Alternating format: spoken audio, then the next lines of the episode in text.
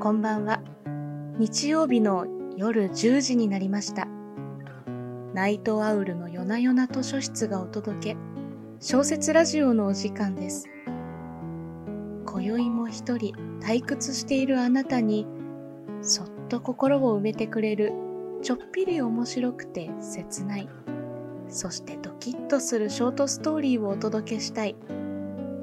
そんな願いを込めたこの小説ラジオは、週に5日、ノートにて投稿されるナイトアウルの短編小説から一編、声でお届けするものです。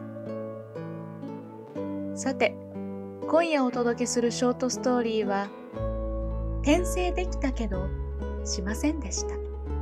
です。読み手は、及川花江がお送りします。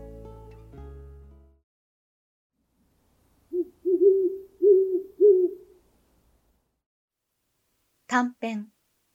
転生できたけどしませんでした。僕は学校の授業をサボって一人ゲーセンで暇を潰していた。後にゲームすら退屈になってしまった僕は屋上のベンチに寝そべりながらふと自分の人生のことを考えた。そしてそのまま眠ってしまった。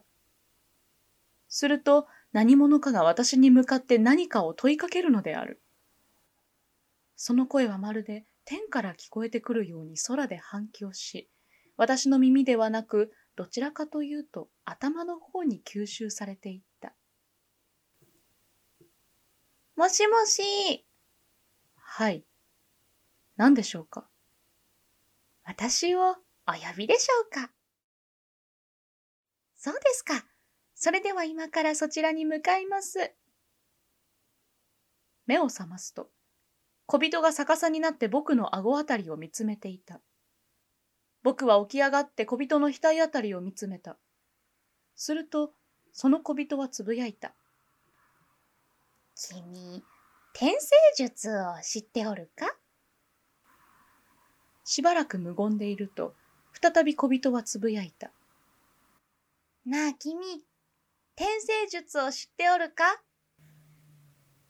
僕は小人が現れたという不可思議な現象を一旦忘れ、彼の質問に答えた。聞いたことあります。いいや、君が考えているのは天に星と書く転生術のことだろう。あ、はい、それです。私が言っているのは、転んで生きると書く転生術の方だ。聞いたことないですね。そうか。まあ言うならば、一度死んでまた別の世界で生まれ変わるということだ。聞いたことあります？いいや、君の考えていることは、輪廻転生のことですよね。なんだ、知っているではないか。だが転生と聞いてすぐに理解できないとは。君、漫画やアニメは興味ないだろまあ、ないですね。どうしてですか？いや、なんでもない。それより、なぜ私はここにいると思う？わかりません。教えてやろう。と、小人が話し出すタイミングで、僕も同時につぶやいた。君が、僕が、私を、あなたを、呼んだから。呼んだから。なんだ、知っているではないか。なんとなく想像できます。そうか。私が現れる理由は二つある。一つは、誰かが退屈な人生を終わりにしたいと願うとき。そして二つ目は、誰かが人生に失敗して、もう一度やり直したいと願うとき。さて、君が願ったのはどちらだね？どちらでもないです。そんなことはない。この私が聞き間違いをするはずがない。まさか隣で同じくすやすや寝ている老人が願ったとでも言いたいのかねそうかもしれませんね。話をそらそうとするな。自分に正直になれ。いいや、私に正直になれ。実は、人生に失敗してやり直したいと思ってました。いいや、嘘だ。そうかもしれませんね。本当のことを言え。いいや、言う必要もない。私はすでに君の心を知っている。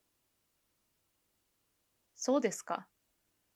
すると、なぜ聞いたのですかなんてことを言うんだ。親切にも君の意志で私を呼んだことを悟らせようとしたのに。君は論外だ。そうかもしれないですね。さて、私が現れたということは、君は新たに人生を迎える覚悟ができているということだね。そして君の場合、人生を終わらせたいということだから、次の人生に進んでもらうことにしよう。それはつまり、一度死ぬということですか？まあ、そういうことだな。それなら僕、自分で死にますけど。またまた、なんてことを言うんだ。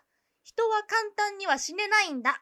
そして死ぬ時には大半が痛い思いをして死ぬ。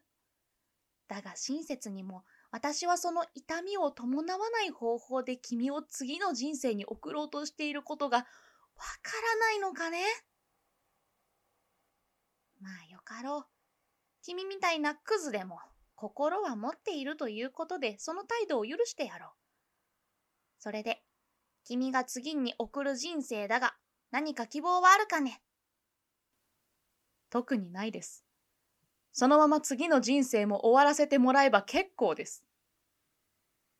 なんだって？それは次の人生で生きている時に言ってくれ。今私に言われたって困る。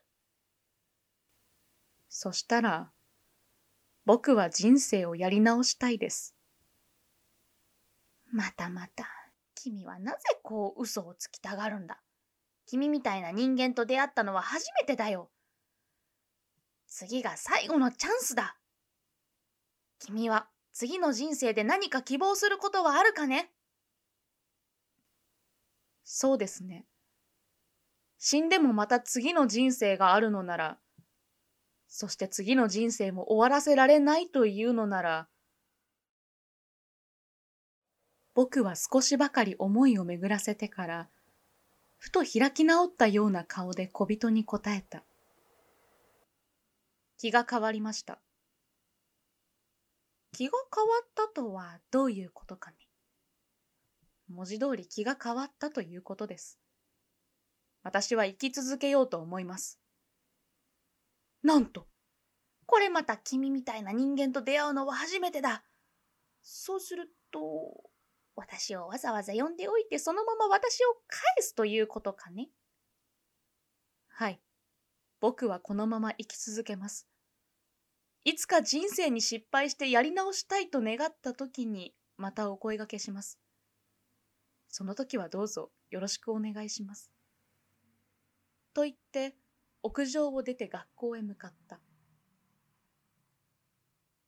丁寧なのか失礼なのかわからんやつだ。まあ、また会おう。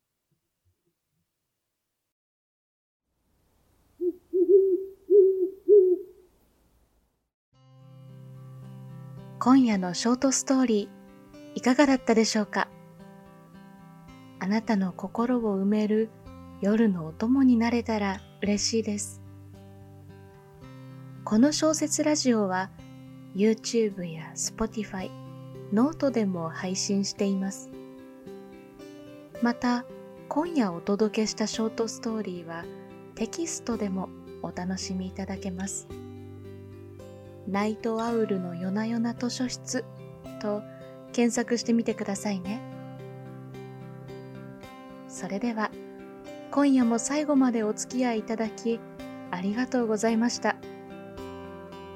次週もまたお会いできることを楽しみにしています。